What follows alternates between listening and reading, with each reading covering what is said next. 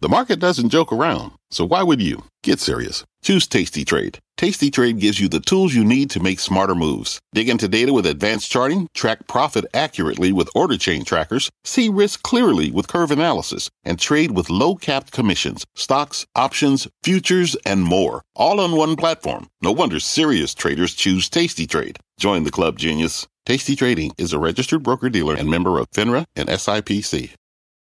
I'm Brian Sullivan, and you're listening to CNBC's Worldwide Exchange. Our show airs live weekdays at 5 a.m. Eastern. Listen in. It is 5 a.m. here at CNBC, and here's your top five at 5. Stocks are shaking off fears over Omicron, with the major averages rallying and sliding into the green for the week. For futures, they're falling flat this morning. The Biden administration looking up to ramp the fight against COVID, laying out a series of new steps to try and stem the rampant spread of the virus. We're live in Washington for the details. Amid that surge, another major American company announcing its decision to delay the return to the office. The White House set to offer a status report on its efforts to combat the global supply chain crunch, with a number of high-level CEOs joining the president on the matter today. And SoftBank reportedly looking for a major cash infusion as it tries to navigate turbulence in its portfolio. It is Wednesday, January 22nd, and you're watching Worldwide Exchange on CNBC. Good morning. I'm Seema Modi in for Brian Sullivan at this hour. Here's a look at how your money and global markets are setting up for the day. Stock futures indicating a lower open. The Dow is currently down about 38 points. NASDAQ lower by 65. This after the major averages rallied Tuesday following Monday's sell-off. The Dow and S&P up more than 1.5%, while the NASDAQ surged nearly 2.5%. But take a look at the small cap benchmark. The Russell 2000, the big winner, surging nearly 3% for its best day since late July. With yesterday's gains, the major averages are now positive for the week. The S&P up more than 0.5%. Technology has really been leading the rebound, with the NASDAQ up over 1%. Now, this move higher in stocks could hinge on the direction of rates. Right now, we're looking at the 10-year note yielding just below 1.5% at 1.4%, the 2-year at 0.67%. Also having a look at oil, bouncing back a bit despite concerns of the Omicron hitting energy demand. WTI crude up 0.5% at $71.49. ICE Brent crude, you can see, also higher by around 0.4%. Let's go over to Juliana for the latest. We'll go over to Bertha Coombs for the latest on the top stories this morning. Bertha, good morning. Hey, good morning, Seema. President Biden is set to convene his task force on the global supply chain crunch later today. The panel, which will feature the heads of the Commerce, Labor, and Transportation departments, will announce significant progress on efforts to alleviate bottlenecks that have led to the issues. That includes the number of containers sitting on docks for more than a week, dropping by nearly 50%. A number of private sector executives are also slated to attend the meeting, including FedEx CEO Fred Smith and Gap CEO Sony Singhal. Wells Fargo, meantime, is apparently the latest major company to delay plans for workers to return to the office amid Omicron's spread. According to reports, the bank is doing so, citing, quote, the changing external environment. Wells Fargo had set a January 10th deadline for mandatory return for many of its employees. The bank reportedly says it will announce new plans for that full return in the new year. And SoftBank is apparently finalizing a $4 billion loan from a group led by Apollo Global Management. That, according to reports, that loan would be secured by SoftBank's second Vision Fund.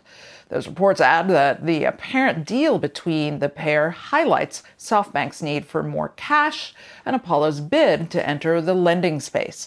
In November, SoftBank reported a $3.5 billion quarterly loss, hurt by China's crackdown on tech companies. Seema? Always something interesting happening with SoftBank, isn't it? Bertha, thank you. We'll check back with you in the next part of the show. Now to the latest on the growing spread of COVID in the country. President Biden announcing new steps by his administration to fight the rise in case figures, including distributing 500 million at-home rapid tests. NBC News' Alice Barr joining us now from Washington with the latest. Alice, good morning. Good morning, Seema. Hospitals already stretched thin from battling the Delta surge are now staring down a crushing new flow of patients. But despite the signs looking alarmingly like the early pandemic, President Biden insists that vaccines and treatments mean we are better prepared for what's ahead. With the highly contagious Omicron variant driving a challenging new phase of the war against COVID, President Biden rolling out a new battle plan. We all want this to be over, but we're still in it. And this is a critical moment. Amid surging demand and long lines for COVID tests before Christmas. Frustrating, to say the least. The president announcing new testing sites and a plan to start mailing 500 million free at-home tests to anyone who requests one. He's also sending 1,000 military members to support overburdened hospital staff and deploying FEMA to build overflow capacity. We stockpiled enough gowns, masks, and ventilators to deal with the surge of hospitalizations among the unvaccinated. Today we're ready. President Biden acknowledging there will be breakthrough cases from Omicron while stressing the protection vaccines and critically boosters provide against severe illness. Almost everyone who has died from COVID-19 in the past many months has been unvaccinated. Now, as signs of the early pandemic reemerge, from pro sports leagues postponing games to mayors cracking down with new mask mandates, and in Chicago, a vaccine requirement for indoor public spaces, the president and top health officials insisting this is not March of 2020. Where we had to lock down, not see anyone else. We have more tools now. Tools we'll need as America braces for the worst of the Omicron surge. President Biden is facing sharp criticism for not acting sooner, especially to expand access to testing. The president defended the response, saying Omicron is spreading more quickly than anticipated, while insisting the administration is ready. Seema? Yeah, we'll see how closely, or how quickly, rather, they can ramp up testing. I know in New York especially. How, Alice, would you say public health experts are responding to the president's plans? Well, there has been some response saying that this is not going far enough. You know, there are some that are sort of bemoaning the fact that the public at large just doesn't seem prepared to go through another lockdown. President Biden has made clear that that's not part of his plans, to have, you know, the sort of widespread stay-at-home policies. But given how quickly this is spreading, there are those in the public health community who say that would be the right response, and that really we don't yet know how severe Omicron cases are going to be. So they're a little concerned about sort of the widespread feelings that this is milder, that it may perhaps be too soon to say that for sure, and that we should be back in flatten the curve mode. Seema? Alice, thank you so much. Alice Barr of NBC News. Back on Wall Street, stocks searching for direction after their best day in nearly 2 weeks. But according to our next guest, there's been two major shifts in the market that could make days like yesterday feel fewer and farther between. Joining me now is Joseph Fahmy, Managing Director at Zor Capital. And Joseph, it's good to see you this morning. You've been relatively bullish on this stock market, but just recently you become a bit more cautious. I'm curious what you're seeing in the market internals that suggests people should be less optimistic about where stocks go from here. Yeah, no, thank you for having me. As you mentioned, since the April of 2020 lows, I've been bullish for two main reasons: the strong technicals in the market and the accommodative Federal Reserve. And I've discussed it several times on this network in regards to the Fed, for example.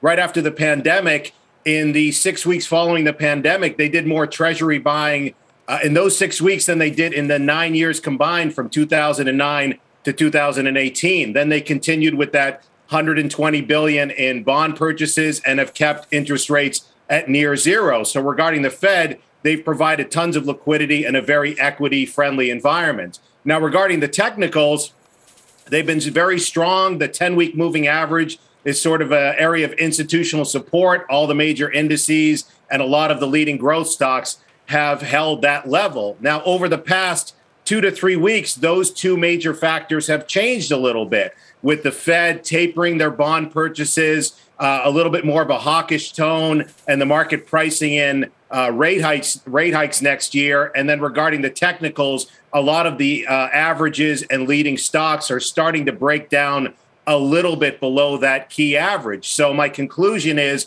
just to be defensive over the near term, not necessarily bearish, just a little bit cautious in defense and defensive until those two factors come back again and the market shows better signs of health. I think on the Fed, many would say that the moves from Jerome Powell and what he announced was well telegraphed, and you would sort of expect rates to move higher from here. But as you say, you're recommending investors to get more defensive. Which sectors specifically? Utilities, healthcare? I mean, these are sectors that really haven't done well so far this year, Joseph.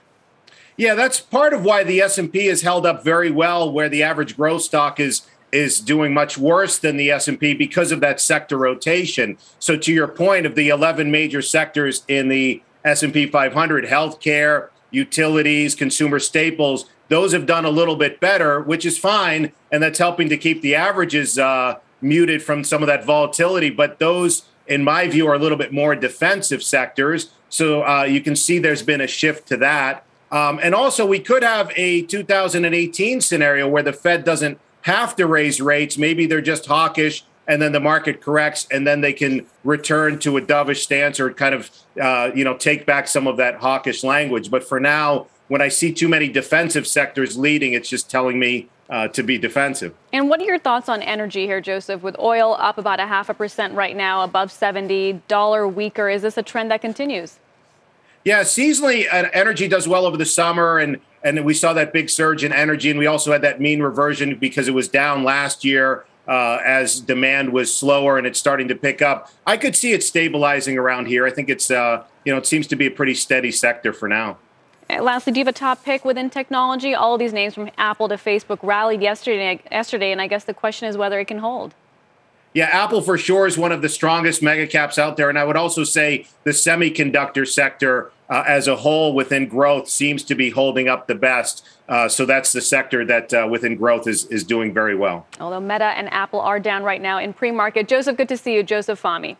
Thank you. When we come back on Worldwide Exchange, European leaders implementing new measures to clamp down on rising COVID case figures across the bloc. We'll get a live report from the region. Plus, a number of high-profile tech companies bowing out of the world's largest electronic show amid COVID concerns. And later, as more companies delay the return to the office for their workers, what it could mean for commercial real estate and that sector there, as a large number of office buildings sit empty. A very busy hour still ahead when Worldwide Exchange returns.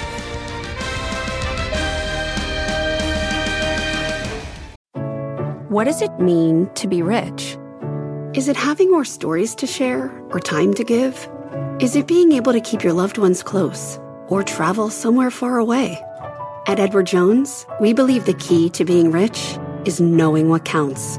Your dedicated financial advisor will take a comprehensive approach to your financial strategy to help support what truly matters to you. EdwardJones.com/findyourrich. Edward Jones, member SIPC. This podcast is supported by FedEx. Dear small and medium businesses, no one wants happy customers more than you do. So you need a business partner just like you. Like FedEx, who understands your passion for serving your customers because they have the same commitment towards you. That's why FedEx offers you picture proof of delivery, packageless and paperless returns, as well as weekend home delivery to 98% of the U.S. on Saturday and 50% on Sunday. See the FedEx service guide for delivery information. What's more, FedEx Ground is faster to more locations than UPS Ground. Trust FedEx for timely deliveries. See what FedEx can do for your business. Absolutely, positively FedEx. Welcome back. Leaders across Europe are reimposing COVID restrictions amid the continued spread of Omicron. Portugal has said that working from home will be mandatory over the Christmas and New Year's holidays, and that bars and clubs will be shut down beginning Saturday. Outdoor gatherings will be limited to 10 people. Germany announcing it will take similar steps as it faces another massive wave of COVID. Annetta Weisbach joining us from Frankfurt with those new details that are coming in from Germany on what steps you guys are taking over there to manage this COVID risk, Annetta.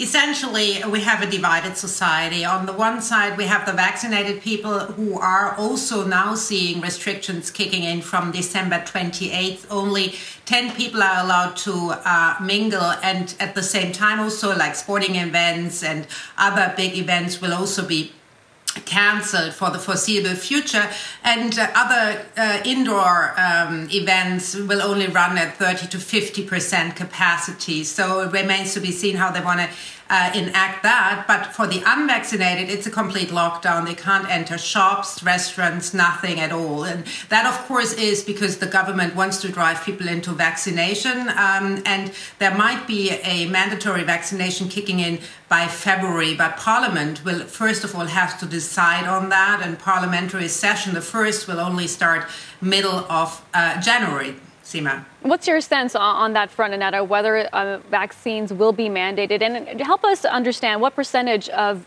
Germany's population is vaccinated right now? Actually, we have quite a low level of vaccination. Roughly 70% got 2 jabs right now, and there's not a lot of progress. And that is why scientists here on the ground are calling for mandatory vaccination. We have a thing which is called Ethic Council in Germany, and they are also now saying that mandatory vaccination should be the way forward. So, of course, that will be dividing the society even further. We have seen protests over the weekends, especially in the south of Germany and the east of Germany, where vaccination levels are even lower than the 70%. But what happens next is, as I was saying, a parliamentary session, a parliamentary vote on whether this can be enshrined in law. And then the hope is from the government, from the new German government, that mandatory vaccination could start as soon as February here in the country. Wow. Just fascinating to watch every country and the different responses we're seeing right now. Annetta, thank you for bringing us the latest from Frankfurt. Annetta Weisbach. Thank you. Merry Christmas. The head of one major airline calling on the CDC to slash quarantine time for those with breakthrough COVID cases. The argument he's making for that move. Today's big number, $7.7 billion. That's the amount of money lost to crypto scams this year, according to data from Chainalysis. That's up 81% over 2020. This podcast is supported by FedEx. Dear small and medium businesses, no one wants happy customers more than you do. That's why FedEx offers you picture proof of delivery, packageless and paperless returns, as well as weekend home delivery to 98% of the U.S. on Saturday and 50% on Sunday. See the FedEx service guide for delivery information. FedEx Ground service is also faster to more locations than UPS Ground. See what FedEx can do for your business. Absolutely, positively FedEx. Support for this program is provided by Chevron. Methane management is a critical part of achieving a lower carbon future. Chevron is taking action to keep methane in the pipe. Their 2028 upstream methane intensity target is set to be 53% below the 2016 baseline. They're committed to evolving facility designs and operating practices. And they've trialed over 13 advanced detection technologies, including drones and satellites. That's energy in progress. Learn more at chevron.com/methane. Live shot there of rainy Times Square, New York. Time now for your big money movers. 3 stock stories moving right now. First up is Intel. China's antitrust regulator approving the company's $9 billion sale of its NAND memory chip business to SK Hynix, but with conditions. This clears the way for Hynix, which is the world's second largest memory chip maker, to complete the required regulatory approvals from all 8 countries impacted by the deal. Intel down about 0.4%.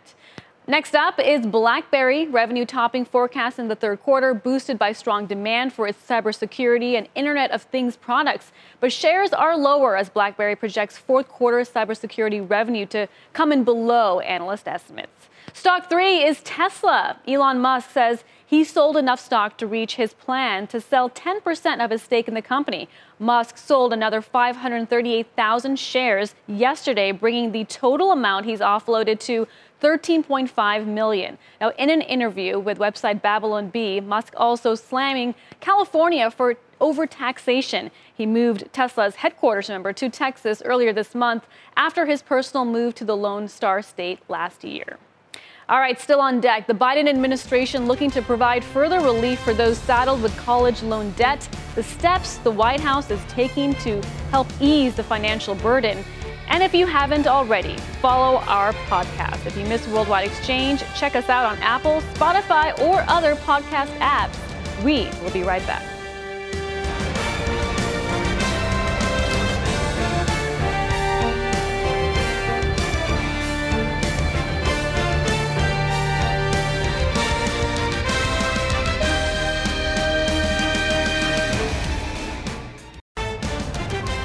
The Tuesday turnaround losing steam as stocks struggle to hold on to the momentum.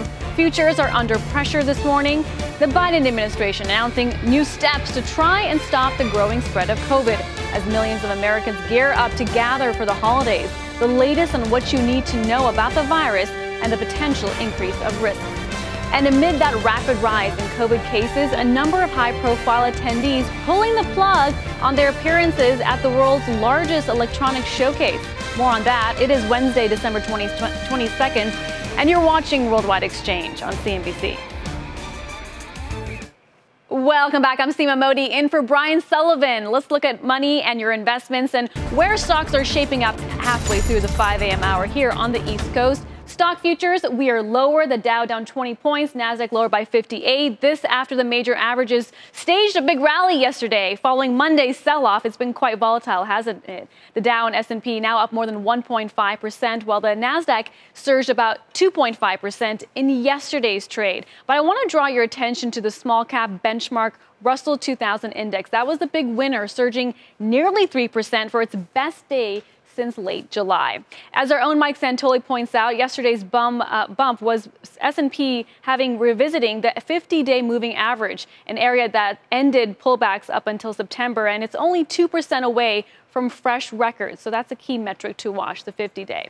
Also want to get a look at several stocks that were beat up and are now making a comeback. Names like Coupa, they're down about 21% in a month, but up 6% this week. Wayfair, down 20% in a month, but up 1.3% this week. DraftKings, you can see down about 17% in 3 months, but up about 9% this week and just 8% yesterday. Now to more of this morning's top stories. Bertha Coombs is back with those. Bertha. Seema, the Biden administration is weighing a potential extension for the moratorium on federal student loan payments. Currently, that moratorium is slated to expire at the end of next month. The administration, which for weeks has said it would stick to that deadline, is mulling the move amid the surge in Omicron cases and the potential threat to the economic recovery. A spokesperson for the Education Department says the White House will announce whether it will extend that pause further later this week. A growing number of high-profile companies are scrapping their public appearances at this year's Consumer Electronics Show over COVID concerns. T-Mobile CEO Mike Sievert, who was one of the event's featured keynote speakers, has announced that his company will not be attending the event in person. It joins the likes of Meta, Twitter, Pinterest, and iHeartRadio in announcing their decisions to opt out of the summit. Amazon also reportedly making a similar move. And Delta's CEO is asking the CDC to shorten its quarantine guidelines for breakthrough cases of COVID for those who are fully vaccinated. Ed Bastian, along with the airline's medical advisor and chief health officer, are calling for the current time frame of 10 days to be reassessed. They argue in a letter that the guidelines were developed during a time when effective COVID vaccines and treatments weren't available. The Delta team is arguing that fully vaccinated individuals only be made to isolate for 5 days after they begin to experience symptoms. You know, Seema, Anthony Fauci in an interview suggested that for healthcare workers, they might shorten the time that perhaps those who have been fully vaccinated and boosted could actually go back to work, you know, if they are protected with PPE. So this is something that right now may be debated, and certainly given that we do have more people with boosters, could create less of a disruption. Yeah, it's a big question. How long do you need to be quarantined if you've been exposed but you're boosted and you've had those 3 shots? It's a great question. I know a lot of companies, too, are trying to figure that out. Bertha. It just depends on how long you're contagious. There you go. For others. Yeah, which we need to figure out. Bertha, great to see you. Thank you so much for that. Let's stick with the COVID situation. AstraZeneca and Oxford say they're aiming to develop a version of their vaccine that specifically targets the Omicron variant. AstraZeneca joining Pfizer and Moderna, who are also working on variant-specific vaccines. Meanwhile, Israel has already begun a rollout of a fourth COVID vaccine dose for people over 60, medical professionals, and people with compromised immune systems. Anyone who has received a third dose at least 4 months ago is eligible for the new shot. In the U.S., Chicago, the latest city to require proof of vaccination in restaurants, bars, and other indoor venues as the city grapples with a spike in COVID cases. That new rule won't go into effect until January 3rd. New York City also continuing its battle with cases. Mayor de Blasio announcing a $100 incentive for booster shots until the end of the year, as well as new testing sites across the city. Broadway League announcing that there are no plans to shut down Broadway as a whole at this time, despite 13 shows currently being temporarily closed due to cases. Joining us now is Dr. Uche Blackstock, founder and CEO of Advancing Health Equity and an MSNBC medical contributor. Doctor, it's good to have you on today. First, your thoughts on Israel now saying, you know what, for those above 60, you can get a fourth shot. How far are we away here in the U.S. from offering the same to U.S. citizens? Good morning, Seema. Thank you so much for having me. You know, I think Israel has been ahead of us for quite a while in terms of vaccination. And even though the data on this fourth dose is not there, they're seeing a rise in cases. And they know that there is waning immunity at about 4 to 6 months after a booster. So it does make sense. And I see it possibly happening here in the U.S., probably within months. You know, what really is striking to me, Dr. Blackstock, is the different responses from countries so far. In Europe, many countries sort of implementing some pretty serious lockdowns. Germany setting limits, gatherings to 10 people, nightclubs and bars in Portugal will be shut from Saturday. Sweden introducing new measures as hospitalizations increase there. Here in the U.S., no major lockdowns have been implemented, but I'm curious if you think that could be something states assess over time. I mean, I do think it's something that states should strongly consider. I mean, the U.S. really has never even seen true shutdowns. And we have this variant that is incredibly transmissible. We're seeing cases rise exponentially. So it may be something in terms of mask policies, capacity restrictions, other types of protections, I like to call them, versus restrictions that we may need to implement over the next few weeks if cases continue to rise, I would say especially in unvaccinated areas. Even though because this variant, doctor, suggests that it's less severe and we haven't seen a huge uptick in hospitalizations, at least at this point? Right. Well, at this point, we really don't have a lot of data yet. We actually would need for there to be more cases to actually see if there will be an increase in hospitalizations and deaths. And as we know, it is a lagging indicator. So 2 to 4 weeks.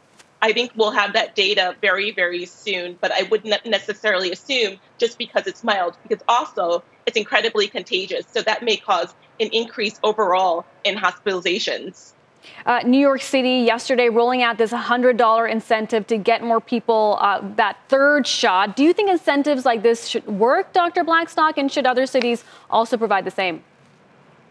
I think some of the studies in the past have shown that these incentives initially help a little bit, and then there's sort of a plateau. I think there's some people who will definitely get boosted because of this, and I think for others, $100 really won't make a difference. I do think that public health messaging is incredibly important. We need to convey to people that, especially with the Omicron variant, getting boosted is incredibly important, as well as getting fully vaccinated. And so that should really be the message to the public.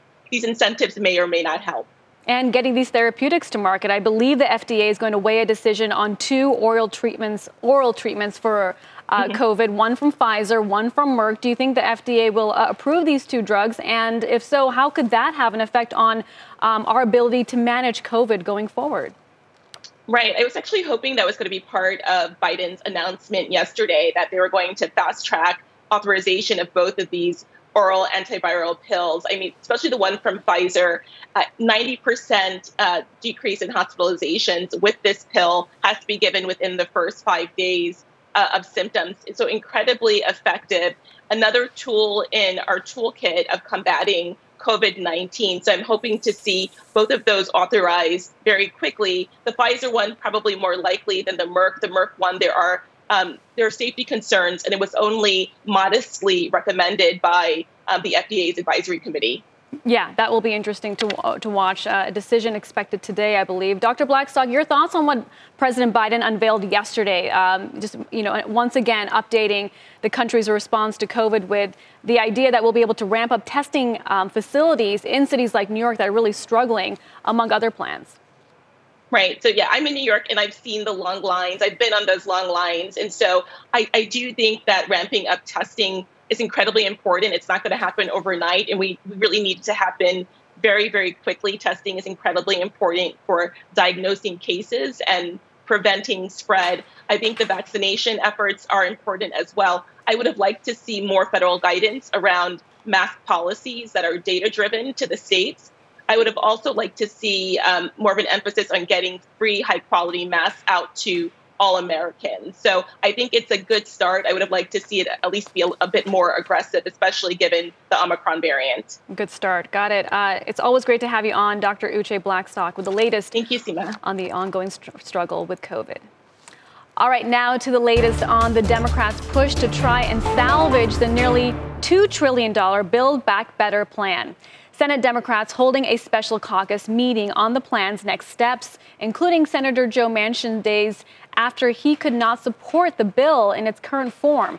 Senate Majority Leader Chuck Schumer telling his colleagues while they may be frustrated with the outcome, they are not giving up on Build Back Better. President Biden saying he's hopeful a deal can still be reached. For more on the Democrats' next step and the bill, I'm joined by Ed Mills, Raymond James, Washington policy analyst. Ed, good morning to you. Morning, Seema. So yesterday, President Biden ended sort of that conference with Q&A with reporters saying that he's going to work closely with Senator Joe Manchin to get this deal done. How quickly? And what's the timeline? You know, I think that's going to be at least a couple of months. One of the things that Senator Manchin is pushing for is for a full committee process. That would push this well into 2022. I think we are in a situation where something that happens often in D.C. is that things appear impossible right up to the moment they're inevitable. And as long as they're still talking, this remains possible. We're going to have a vote pretty early on in the new year. I think Senator Schumer wants to have an opportunity to tell progressives that he tried. He's going to try to force the issue. They're going to be discussing things up until that vote. But it does seem like we're going to need more changes than necessary before that vote occurs, probably sometime in January, to get this to Joe Manchin's liking, and something that could probably be more in the February, March timeframe at this time. But really, it's up to Joe Manchin what he can get before he makes a decision on what he can vote for, and that will clearly drive the timing. So I want to ask you, what is your read, Ed, on Senator Manchin? Why is he so reluctant to sign this bill, and what will it take? So, Seema, I think it's a couple of things. First off, if you look through Senator Manchin's statements, you look through the deal that he struck with Senator Schumer earlier this year, he would say he is being very consistent. I think he believes that Democrats were trying to push him further than what he was comfortable with. He has been concerned with inflation. He has been concerned with geopolitical risk. He has been concerned with the development of a new variant. All of those things are happening right now and are harder for him to sign off and say yes. I also would go back to March of this year, and he signed off on the COVID relief bill, that $1.9 trillion bill. And after he signed off, there were some things that changed, and he had a push to get them further changed. I think he feels as if Democrats in his caucus tried to pull something over him. And so he's not going to sign off on everything until he's seen all of the language, which I think is kind of caused a bit of doubt to creep in to himself in terms of what he can say yes to. And so until he sees everything, until they hear back things closer to what he's okay with, he's not going to be able to say he's willing to sign off on anything. Yeah, and as we try to understand what's really on his mind, analysts or economists, rather, on Wall Street are bringing down their growth forecast for the U.S. because this bill is not getting signed. Goldman Sachs, among others. I'm curious what your thoughts are on the economic effect and how that could sort of expedite talks to get this bill signed. Yeah, Seema. So most of the conversations we've been having with clients here at Raymond James have been fact that this bill had been front loaded, that we are seeing a potential fiscal cliff in 22 as a lot of the COVID relief programs went off. And so I'm not sure if clients really were as focused on the individual programs, but more of the macro impact here. And because it was front loaded and it provided for a glide path down on what has been unprecedented fiscal spend, Seema, I think the market and they were looking at that as a net positive to economic growth over the next couple of years. I do think because we've seen economic forecasts cut, because we saw a market reaction on Monday, that does put pressure on Democrats. It does put pressure on Senator Manchin to see what they can do to cut a deal to provide that glide path from here versus having the fiscal cliff that would be set up without additional relief. And just quickly, the longer it takes to get this bill signed, impact on midterms in 2022. Seema, when I talk to Democrats here in D.C., they think this is crucial. They know they're on the defensive, but I think they feel as if it would be a foregone conclusion they lose the majorities if they don't get that done. That's going to be a driving force for them to see if they can salvage something. It's going to be a fascinating year for politics, 2022. Ed, thank you for joining me today. Ed Mills. Thank you, Seema. Coming up, looking for a return to normal in real estate, the broad implications the pandemic continues to have on the sector, and the trends we may see in the new year. But first, as we head to break, some of your top stories right now. European natural gas prices continuing to hit new record highs as a pipeline that brings Russian gas to Germany reversed the direction of its flow back towards Russia. The drop in Russian-based natural gas comes as temperatures drop across Europe further, escalating the region's energy crisis. Credit unions are reportedly looking for approval to hold digital assets like Bitcoin directly. This, according to Bloomberg, which says the request comes after a federal regulator clarified they can provide crypto services to customers by partnering with third parties. And Under Armour and the NBA star Steph Curry are teaming up to commemorate his new record as the league's all-time three-point shooter. The pair are releasing nearly 3,000 NFTs of Curry's Under Armour sneaker he was wearing when he broke the record last week. How about that? Worldwide Exchange, we're back in a moment.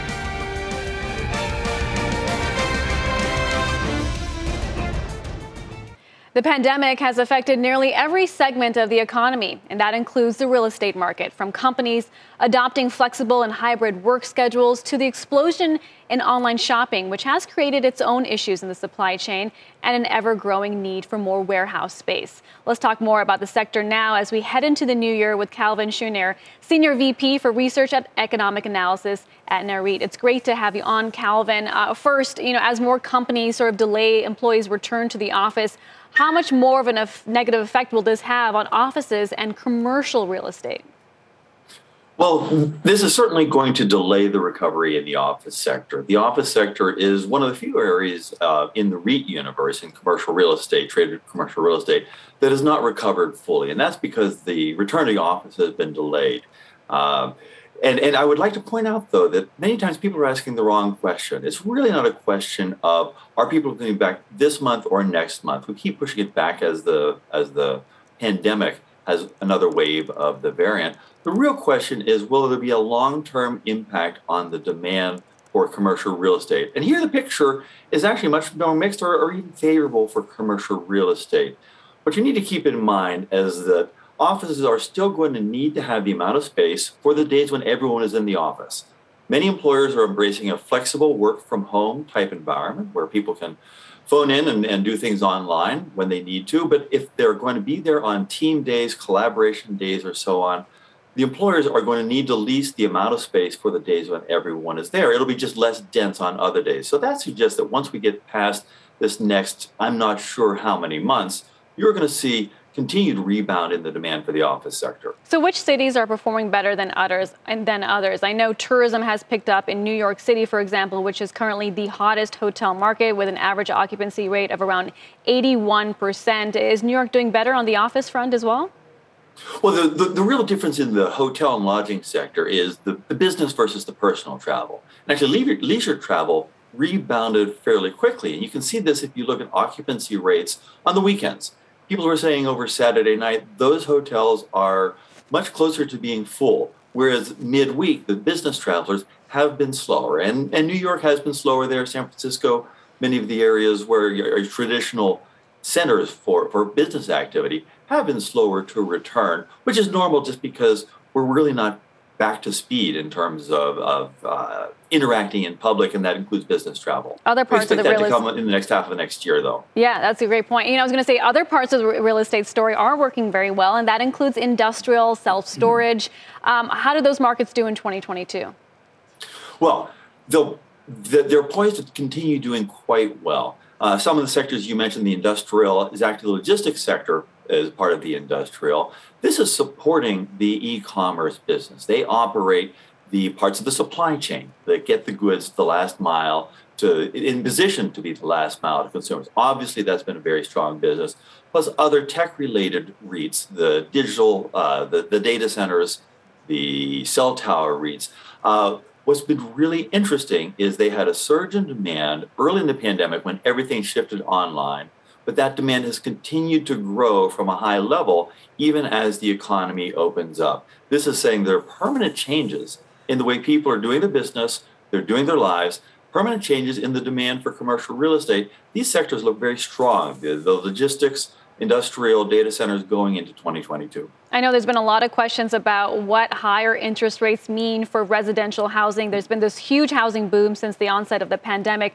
What do you think 3 interest rate hikes next year mean for industrial, self-storage, these other parts of real estate?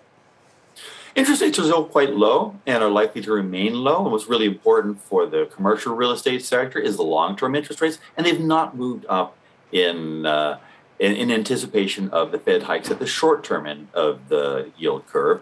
And that's because people are looking, many investors are looking at this inflation surge as being something that is related to the supply chain bottlenecks still, not expecting it to be leading to higher long-term interest rates. Now, on top of that, REITs lowered their leverage, lowered their interest rate exposures after the financial crisis in 2008, 2009.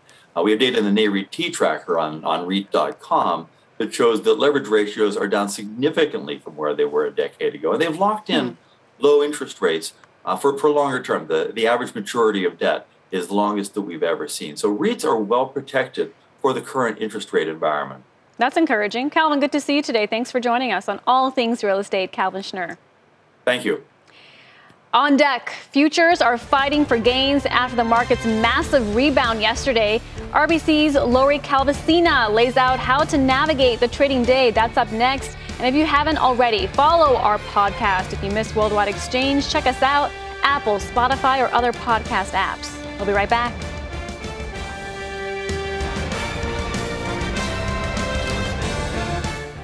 Welcome back. A quick check on stock futures after yesterday's broad-based relief rally that saw the Dow, S&P, and NASDAQ posting their best day in 2 weeks. The Dow is now higher in pre-market by 48 points. NASDAQ still down by around 17 points. The real outperformance, though, was in the small caps. The Russell 2000 coming off a nearly 3% advance for its best day since late July. The index still hovering more than 10% off its most recent 52-week high. But if my next guest is correct, and she sometimes is, expect that gap to narrow in the months ahead. I'm joined now by Lori Calvasina, head of U.S. Equity Strategy at RBC Capital Markets. Lori, good morning. Good morning. Thanks for having me. Yeah. So what's your read on small and mid-cap stocks? These are a group of stocks that tend to be a bit more sensitive to interest rates and a stronger dollar. So I'm just curious what your read is. Sure. Look, I think that small caps have been weighed down in 2021 by COVID. And frankly, when the rate of change in COVID cases has been increasing all year, we've seen small cap underperformance. But we do think investors are not overly worried about Omicron. We just had a survey that came out earlier this morning that showed The optimists far outweigh the pessimists on that issue. And basically, the key thing you need to know about small caps is they are very, very cheap. They tend to outperform when the economy is running above trend. And they also tend to outperform ahead of first Fed rate hike. So once we get through this short-term issue on Omicron, we do think the setup for small caps is very nice next year. And you should really see it benefit from some inflows as well. What do you make of the market's response to Omicron thus far? Your volatility is up. The dollar is weaker. Oil back above $70. Where do you see the market going from here? So I think that between now and the end of the year, and thankfully it's a short time period because I think we're all exhausted, but I think it's going to continue to be choppy. I don't expect any major moves one way or the other, to be honest. But I do think that the market is trying to take Omicron and try it. I think it's a stressful time for people, just given where it's hitting. But I do think the market is also digesting Fed. So I would say that some of these volatile moves that we've seen in the market, particularly the sell-off in technology and growth stocks, I think that's really been more Fed-driven than virus-driven. And I think, frankly, most investors expected variants to pop up as we exited this phase of the pandemic. So I do think a lot of this angst, it's not just Omicron. I think a lot of it is the Fed. If the volatility persists, could this change the Fed's timetable and this forecast of 3 interest rate hikes next year, Lori? Well, look, I think we'll have to see. I think the jury is still out on that. I will tell you that as I talk to equity investors, and these are people who run equity-focused portfolios, a lot of them are very skeptical about the idea of a March timeframe, which has been floated by some people, including our own economists. But they're sort of skeptical of this idea that the Fed will tighten into kind of weak data that they've seen on things like retail sales. They've also mentioned the non-farm payroll report. And I think that the jury is still out. Our survey this morning showed that most people are expecting a 2Q liftoff as opposed to a 1Q liftoff. We're expecting a decision from the FDA on 2 COVID pills. Could this be a market-moving event, Lori? I think that the market has been digesting all the breadcrumbs of the COVID-related data that's been coming out, specifically on Omicron, and it's all been tilting positive for the most part. And I think that, it could help at the margin. Is it going to be something entirely unexpected? No, but I do think it could help sort of cushion things between now and year end. What about U.S. GDP forecast? Goldman Sachs bringing down their estimates. We get a revision for Q3 today. So, it's funny, we've gotten a lot of questions about whether or not the Manchin, sort of end of Build Back Better, and we'll see if that happens, ends up impacting our own forecast. And we said, look, we are baking in consensus GDP numbers into our views. But frankly, I'm not quite so sure that we're going to see a massive recalibration from the economic community based on Build Back Better. I was not getting the impression that most economists or buy-siders were baking that into next year's forecast anyway. Okay, Lori, great to see you. Thank you for joining us. We really appreciate it on all things the market, how we're digesting the latest news on Omicron, and of course, Build Back Better, that $2 trillion spending package. Let's take a quick look at futures right now. We're higher when you look at the Dow, reversing earlier losses, up by 41 points in pre-market. NASDAQ lower by 24. 3 pieces of data today. We will get that revision to Q3 GDP, consumer confidence, and existing home sales. I'm Seema Modi. That's it for us on Worldwide Exchange. Squawk Box. You've been listening to CNBC's Worldwide Exchange. You can always catch us live weekdays at 5 a.m. Eastern only on CNBC. This podcast is supported by FedEx. Dear small and medium businesses, no one wants happy customers more than you do. So you need a business partner just like you. Like FedEx, who understands your passion for serving your customers because they have the same commitment towards you. That's why FedEx offers you picture proof of delivery, packageless and paperless returns, as well as weekend home delivery to 98% of the U.S. on Saturday and 50% on Sunday. See the FedEx service guide for delivery information. What's more, FedEx Ground is faster to more locations than UPS Ground. Trust FedEx for timely deliveries. See what FedEx can do for your business. Absolutely, positively FedEx.